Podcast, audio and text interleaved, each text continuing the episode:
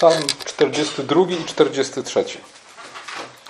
Przewodnikowi chóru. Pieśń pouczająca synów Koracha. Jak jeleń pragnie wód płynących, tak dusza moja pragnie Ciebie, Boże. Dusza moja pragnie Boga, Boga żywego. Kiedyż przyjdę i ukażę się przed obliczem Boga? Łzy moje są mi chlebem we dnie i w nocy, gdy mówią do mnie co dzień, gdzie jest Twój Bóg. Wspominam z wielkim rozrzewnieniem, jak chodziłem w tłumie pielgrzymując do domu Bożego, wśród głosów radości i dziękczynienia tłumu świętującego. Czemu rozpaczasz duszo moja i czemu drżysz we mnie? Ufaj Bogu, gdyż jeszcze sławić Go będę. On jest zbawieniem moim i Bogiem moim. Dusza moja smuci się we mnie, dlatego wspominam Cię z krainy Jordanu i szczytów Hermonu, z gór Misar. Głębia przyzywa głębinę w odgłosie wodospadów Twoich. Wszystkie nawałnice i fale Twoje przeszły nade mną. Za dnia wyznacza Pan łaskę swoją, a w nocy śpiewam Mu pieśń. Modlę się do Boga życia mego. Mówię do Boga, skało moja, dlaczego zapomniałeś o mnie? Dlaczego posępny chodzę, gdy trapi mnie nieprzyjaciel? Jest mi jakby kruszono mi kości, gdy mnie lżą wrogowie moi, mówiąc do mnie co dzień, gdzie jest Bóg Twój? Czemu rozpaczasz, duszo moja, i czemu drżysz we mnie? Ufaj Bogu, gdyż jeszcze sławić Go będę. On jest zbawieniem moim i Bogiem moim. Bóg sędzią moim. Boże, rozstrzygnij spór mój z narodem bezbożnym. Wybaw mnie od ludzi fałszywych i niegodziwych, ponieważ Ty jesteś Bogiem moim, ostoją moją. Dlaczego mnie odrzuciłeś? Dlaczego mam chodzić smutny, gdy nieprzyjaciel mnie dręczy? Ześlij światło i prawdę swoją, niech mnie prowadzą. Niech mnie wprowadzą na górę Twą świętą i do przybytków Twoich. Wtedy przystąpię do ołtarza Bożego, do Boga wesela i radości mojej i będę Cię wysławiał na cytrze, Boże, Boże mój. Czemu rozpaczasz, dusza moja, i czemu drżysz we mnie? Ufaj Bogu, gdyż jeszcze sławić Go będę. On jest zbawieniem moim i Bogiem moim. W dniu Pięćdziesiątnicy, w dniu zesłania Ducha Świętego. Zwykle mówimy o, dzieł, o dziele Ducha Świętego w jego powszechnym, obiektywnym wymiarze. Mówimy o Pięćdziesiątnicy jako jednorazowym wydarzeniu w dziejach świata, podobnym do śmierci i zmartwychwstania Chrystusa. O jednorazowym wydarzeniu, które zmieniło raz na zawsze oblicze świata i Kościoła. Dzisiaj jednak chciałbym powiedzieć kilka słów o osobistym doświadczeniu społeczności z Bogiem w Duchu Świętym. O tym, co możemy nazywać napełnieniem Duchem Świętym. O tym, jak pośród trosk i przeciwności ziemskiego życia człowiek może doświadczyć tego, co nazywamy napełnienia Duchem Świętym. Sięgniemy do Psalmu 42 i 43. Nie tylko dlatego, że jest to pieśń na czas upałów, że mówi o pragnieniu i wodzie, przede wszystkim dlatego, że jest to jeden z psalmów na zesłanie Ducha Świętego. Jeden z psalmów używanych w liturgii właśnie przy okazji tej uroczystości. Przy czym przeczytałem psalm 42 i 43 łącznie, razem. I pewnie nawet nie zauważyliście, w którym miejscu kończy się psalm 42, a zaczyna 43, ponieważ brzmią one, kiedy czytamy je razem, jako całość. Co więcej, wielu uważa, że to jest całość. Świadczą o tym niektóre manuskrypty hebrajskie, świadczy o tym brak tytułu w Psalmie 43, co sugeruje kontynuację i co jest nietypowe dla tej części psalterza. Wreszcie w ten sposób traktowali Psalm 42 i 43 niektórzy starożytni autorzy, tacy jak na przykład Eusebiusz z Cezarei.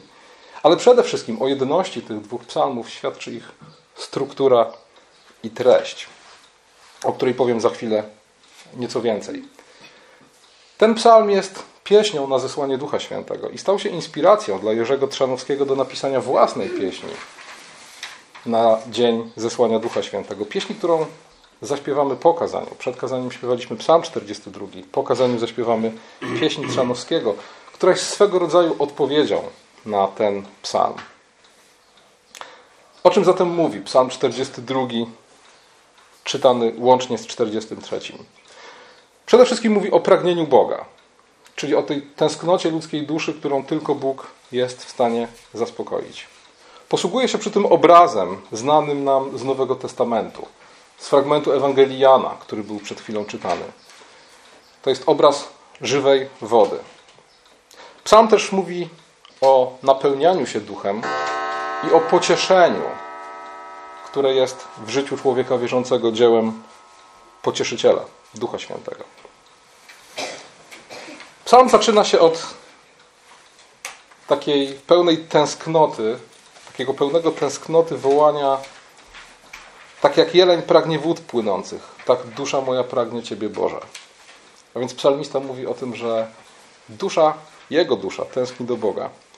I słuchajcie, nie ma w tym nic dziwnego. Każdy człowiek odczuwa tęsknotę za Bogiem. Augustyn w swoich wyznaniach ujął to w bardzo krótki, prosty sposób. Powiedział: Stworzyłeś nas, Panie, dla siebie, więc niespokojna jest nasza dusza, dopóki nie spocznie w Tobie. Każdy człowiek stworzony przez Boga, dla Boga, na Boży obraz i Boże podobieństwo, odczuwa głód i pragnienie Boga. W pewnym sensie można powiedzieć, że fizyczny głód, fizyczne pragnienie, wszystkie pragnienia i potrzeby, które odczuwamy w ciele, tak naprawdę Bóg stworzył po to, żeby nam uświadomić, jak rozpaczliwie potrzebujemy Boga. Fizyczny głód i fizyczne pragnienie powinny być dla nas ilustracją tego, że tak jak nasze ciało wysycha bez wody, tak jak traci siły bez pokarmu, dokładnie to samo dzieje się z duszą wtedy, kiedy jest z dala od Boga. Mówię o tym, że każdy człowiek pragnie Boga i na pierwszy rzut oka niekoniecznie to widać. Na pierwszy rzut oka wielu ludzi zachowuje się tak, jakby Boga nie potrzebowali, a co dopiero mówić o pragnieniu. Ale jest jedno powszechne doświadczenie ludzkości, które wskazuje nam na to, że powszechnym jest tęsknota do Boga i pragnienia Boga. Tym powszechnym doświadczeniem jest niezaspokojenie. Człowiek, przeżywając różnego rodzaju tęsknoty i pragnienia, usiłuje je na wszelkie sposoby zaspokoić. I od wieków to się nie udaje. Kto tak naprawdę wierzy, że pieniądze dają szczęście? Tylko ci, którzy nie mają pieniędzy. Dlatego, że ci, którzy mają nadmiar pieniędzy, bardzo często popadają w różnego rodzaju uzależnienia, problemy, często wynikające właśnie stąd, że oni doświadczyli tego, że złudna jest nadzieja, że pieniądze zaspokoją tą głęboką wewnętrzną potrzebę i tęsknotę, która jest w sercu każdego z nas. Podobnie z zakupami, mam wrażenie. Słuchajcie, kto wierzy, że odwzajemniona miłość drugiego człowieka, nie? odwzajemniona miłość kobiety, odwzajemniona miłość mężczyzny w przypadku kobiety, e, że ona zaspokoi tą rozdzierającą tęsknotę? No zwykle wierzą w to ci, którzy tej odwzajemnej miło odwzajemnionej miłości jeszcze nie doświadczyli. Natomiast jeśli ktoś doświadczył odwzajemnionej miłości, cieszy się nią, ale po jakimś czasie widzi, że to nie jest odpowiedź na wszystkie jego pragnienia i tęsknoty. Odwzajemniona miłość drugiego człowieka zaspokaja bardzo ważną potrzebę w życiu każdego z nas. Ale wiemy, że to nie jest to, że to nie jest ta najgłębsza tęsknota i to najgłębsze pragnienie w sercu każdego z nas. I słuchajcie, często rozczarowanie tym, co osiągnąłem, pozycją, którą osiągnąłem, pieniędzmi, które zarobiłem, żoną, mężem, dziećmi, bierze się właśnie z absurdalnego oczekiwania, że ta pozycja, te pieniądze, ta żona, te dzieci, ten mąż, że oni zaspokoją to najgłębsze pragnienie, tą najgłębszą tęsknotę mojego serca. Jeśli takie jest oczekiwanie we mnie, zawiodę się bo tego oczekiwania, tego pragnienia, tej tęsknoty nikt oprócz Boga zaspokoić nie może. W związku z powyższym, wszelkie ziemskie pragnienia i tęsknoty mogą być albo dobre, albo złe. Dobre są wtedy, kiedy przypominają mi o tym, że prawdziwą tęsknotą mojego serca jest Bóg. Złe są wtedy, kiedy usiłują, kiedy dążą do tego, aby w inny niż w Bogu sposób zaspokoić najgłębszą tęsknotę mojego serca. Krótko mówiąc, wszelkie pragnienia, marzenia, nadzieje i radości tego świata dobre są wtedy, kiedy prowadzą mnie do Boga.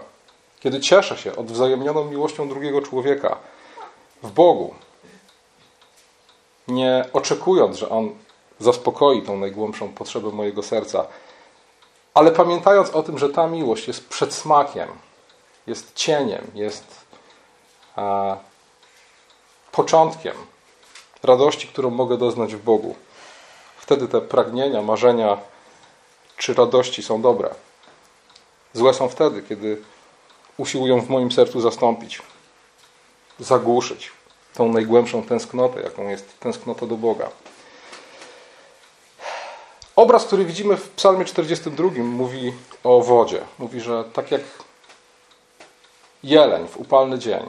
Pamiętajcie, że cywilizacja, w ramach której powstawała Biblia, jest cywilizacją deficytu wody, upału, spieczonej ziemi. Więc ten obraz, on dla nas jest już mocno wymowny, ale tym bardziej wymowny był dla jego pierwszych adresatów. Woda. Bóg jest dla mojej duszy tym, czym woda dla jelenia w upalny dzień. Świeża woda ze strumienia. I słuchajcie, to nie jest jedyny fragment w Biblii, w której Bóg, a Duch Święty w szczególności, są o Bogu czy o Duchu Świętym w szczególności opowiada się za pomocą tej ilustracji. Najbardziej znanym fragmentem jest ten, który dzisiaj czytaliśmy z Ewangelii Jana, siódmego rozdziału, gdzie Chrystus mówi: Jeśli kto pragnie, niech przyjdzie do mnie i pije. Kto wierzy we mnie, jak powiada pismo, z wnętrza jego popłyną rzeki wody żywej. A mówił to o duchu, którego mieli otrzymać ci, którzy w niego uwierzyli. Ale też w Ewangelii Jana, w czwartym rozdziale, w czternastym wersecie, w rozmowie z Samarytanką, Jezus mówi tak: Kto napije się wody, którą ja mu dam, nie będzie pragnął na wieki, lecz woda, którą ja mu dam, stanie się w nim źródłem wody wytryskującej ku żywotowi wiecznemu. I tutaj, słuchajcie, widzimy, że Duch Święty jest przedstawiony jak woda, jako woda życia. Ale Chrystus mocno podkreśla, że ta woda różni się od tej wody, która jest jedynie ilustracją, jedynie cieniem Ducha Świętego. Po pierwsze, tamta woda poi i odżywia nasze ciała. Woda życia poi i odżywia nasze dusze. Po drugie, tamtej wody potrzebujemy wielekroć. Ta woda, jeśli zaczerpniemy z niej, nie tylko na zawsze ugasi nasze pragnienia, ale jeszcze sprawi, że sami staniemy się źródłem tej wody dla innych. A zatem Bóg obiecuje zaspokoić to pragnienie, to najgłębsze pragnienie, które jest w sercu człowieka, w Duchu Świętym, którego wyleje na swój lud. To zaspokojenie nastąpi nie tylko społecznie. Bóg nie tylko wyleje swojego ducha na lud, na Kościół, jako, jako całość, jako ciało Chrystusa, ale ono nastąpi bardzo indywidualnie, w osobisty sposób. Bo to osobiste, wewnętrzne pragnienie mojej duszy zostanie zaspokojone poprzez osobistą relację z Bogiem w Duchu Świętym. Wracając do psalmu. Tęsknota za Bogiem, o której mówimy, została w tym psalmie ukazana w kontekście sytuacji, w jakiej znalazł się psalmista. A ta sytuacja została opisana na takich trzech planach, w trzech scenach. Pierwsza to nostalgiczna przeszłość. Kiedy psalmista wspomina, wspominam to z wielkim rozrzewnieniem, jak chodziłem w tłumie pielgrzymując do domu Bożego, wśród głosów radości i dziękczynienia tłumu wiwatującego. Druga scena, drugi plan to jest dramatyczna teraźniejszość. Psalmista woła. Łzy moje są mi chlebem we dnie i w nocy, gdy mówią do mnie co dzień, gdzie jest Twój Bóg. Wszystkie nawałnice i fale Twoje przeszły nade mną. Chodzę posępny, trapi mnie nieprzyjaciel, lżą mnie wrogowie. I wreszcie świetlana przyszłość. I tutaj potrzebujemy psalmu 43, który dopełnia psalm 42. W psalmie 43 czytamy Ześlij światło i prawdę swoją, Niech mnie prowadzą. Niech mnie wprowadzą na górę Twą świętą i do przybytków Twoich. Wtedy przystąpię do ołtarza Bożego, do Boga wesela i radości mojej i będę Cię wysławiał na cytrze. Boże mój, Boże mój. Kiedy te trzy plany ze sobą zestawimy, te trzy sceny, odtworzymy w jakimś sensie historię psalmisty. Był blisko Boga, jest daleko. Przebywał w społeczności wierzących w świątyni, pośród Bożego ludu, teraz jest daleko od niej, pośród wrogów, którzy każdego dnia rzucają szydercze wyzwania Jego wierze. To jest sytuacja podobna do Chrystusa na krzyżu w psalmie 22, nie? kiedy mówią do Niego, zaufał Bogu, niech Go Bóg wybawi. Widzimy też w psalmie, że psalmista przechodzi drogę od żalu, tęsknoty za tym, co było, za tym doświadczeniem bliskości Boga, które ma w pamięci, poprzez coś, co Rawazi w swoim komentarzu nazywa protestem, przenikniętym gniewem i goryczą, aż do nadziei. Co ciekawe, przechodzi tę drogę od żalu, tęsknoty, poprzez protest aż do nadziei, wydaje się w ciągle niezmiennych okolicznościach. Nic się w jego sytuacji nie zmienia. On nadal jest z dala od świątyni, nadal jest pośród wrogów. I tutaj dochodzimy do sedna sprawy. W jaki sposób psalmista przechodzi tę drogę i w jaki sposób ją pokonuje. Pokonuje ją poprzez, poprzez napełnienie Duchem Świętym i pocieszenie, którego w duchu doznaje.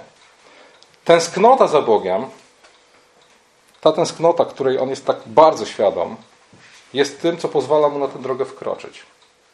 Tęskni za Bogiem, a więc go szuka. Słowo Boże jest tym, co pozwala mu tę drogę pokonać.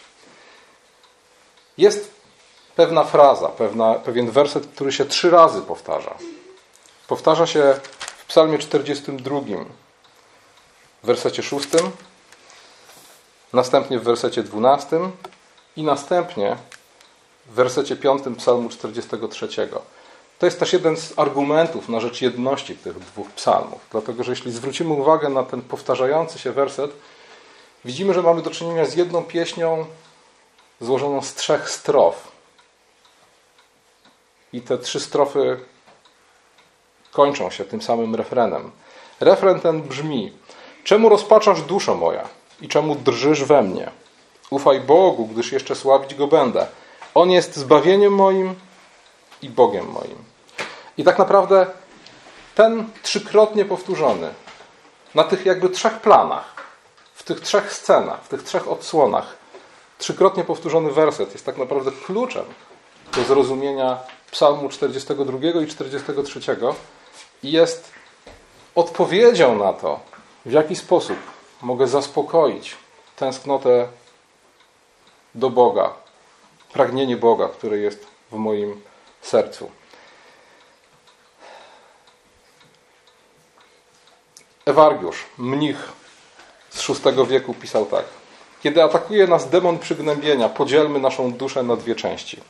Jednej wyznaczmy zadanie pocieszyciela, drugiej zadanie tego, kto jest pocieszany. Rzućmy ziarno nadziei w nas, śpiewając psalm Dawida. Czemu jesteś smutny, dusza moja? Dlaczego wywołujesz mą udrękę? Miej nadzieję w Bogu, chcę Mu dziękować. On jest Zbawicielem mojego oblicza.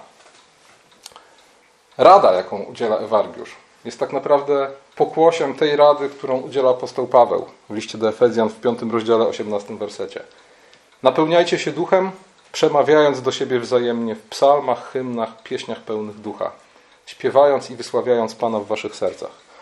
Różnica pomiędzy tymi dwiema radami jest taka, że apostoł Paweł kieruje swoją radę do Kościoła i nakazuje nam, abyśmy do siebie nawzajem przemawiali słowami pisma, słowami psalmów i pieśni, napełniając się w ten sposób duchem. Ewargiusz mówi do konkretnego człowieka, który toczy wewnętrzny bój w swoim sercu pomiędzy zwątpieniem, rozpaczą, a nadzieją i wiarą. Mówi: Jeśli jesteś sam, jeśli nie ma kogoś, kto może przemówić do ciebie słowem psalmu, podziel swoją duszę na dwie części. Zabaw się w pocieszyciela samego siebie. Przemawiaj do siebie słowami psalmu. Dokładnie taką samą radę, mówiłem o tym kiedyś w jednym z kazań, dawał Lloyd Jones w swojej książce Duchowa depresja. Pisał, wielką sztuką w życiu duchowym jest umiejętność radzenia sobie z samym sobą.